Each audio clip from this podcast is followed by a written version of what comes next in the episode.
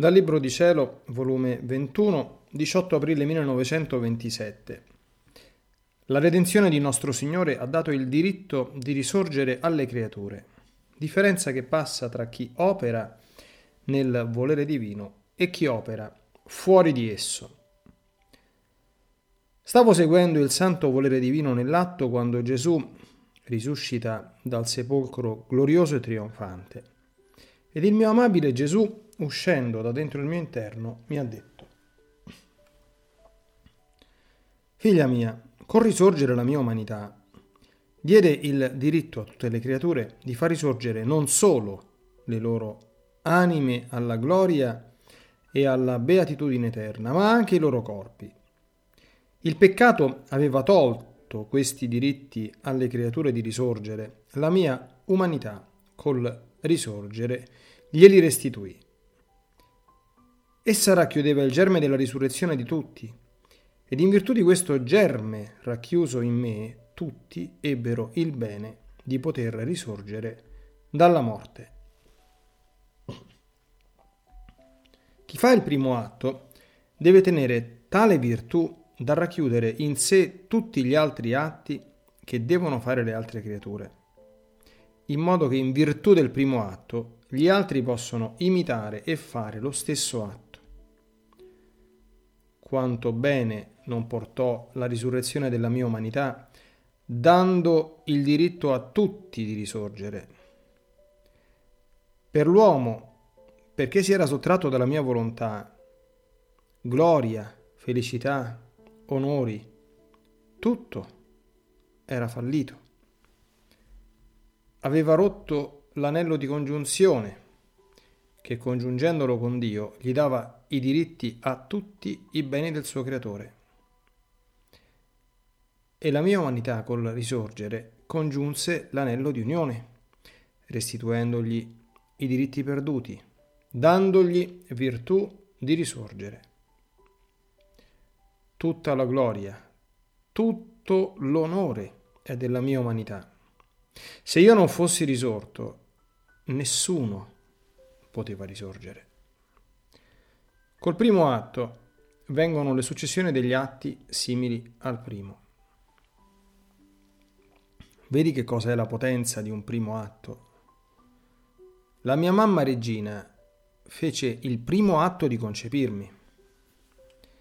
Essa, per poter concepire me, Verbo eterno, racchiuse in sé tutti gli atti delle creature per ricambiare il suo creatore in modo da potergli dire sono io che ti amo, ti adoro, ti soddisfo per tutti.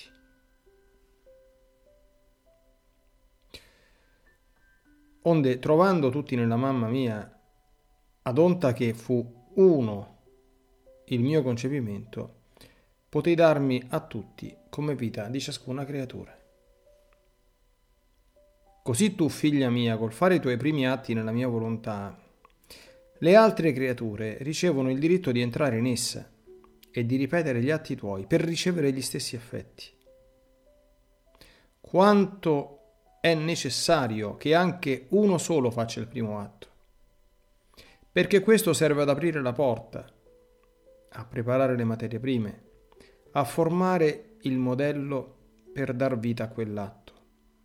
Quando il primo è fatto, agli altri riesce più facile imitarli. Ciò succede anche nel basso mondo.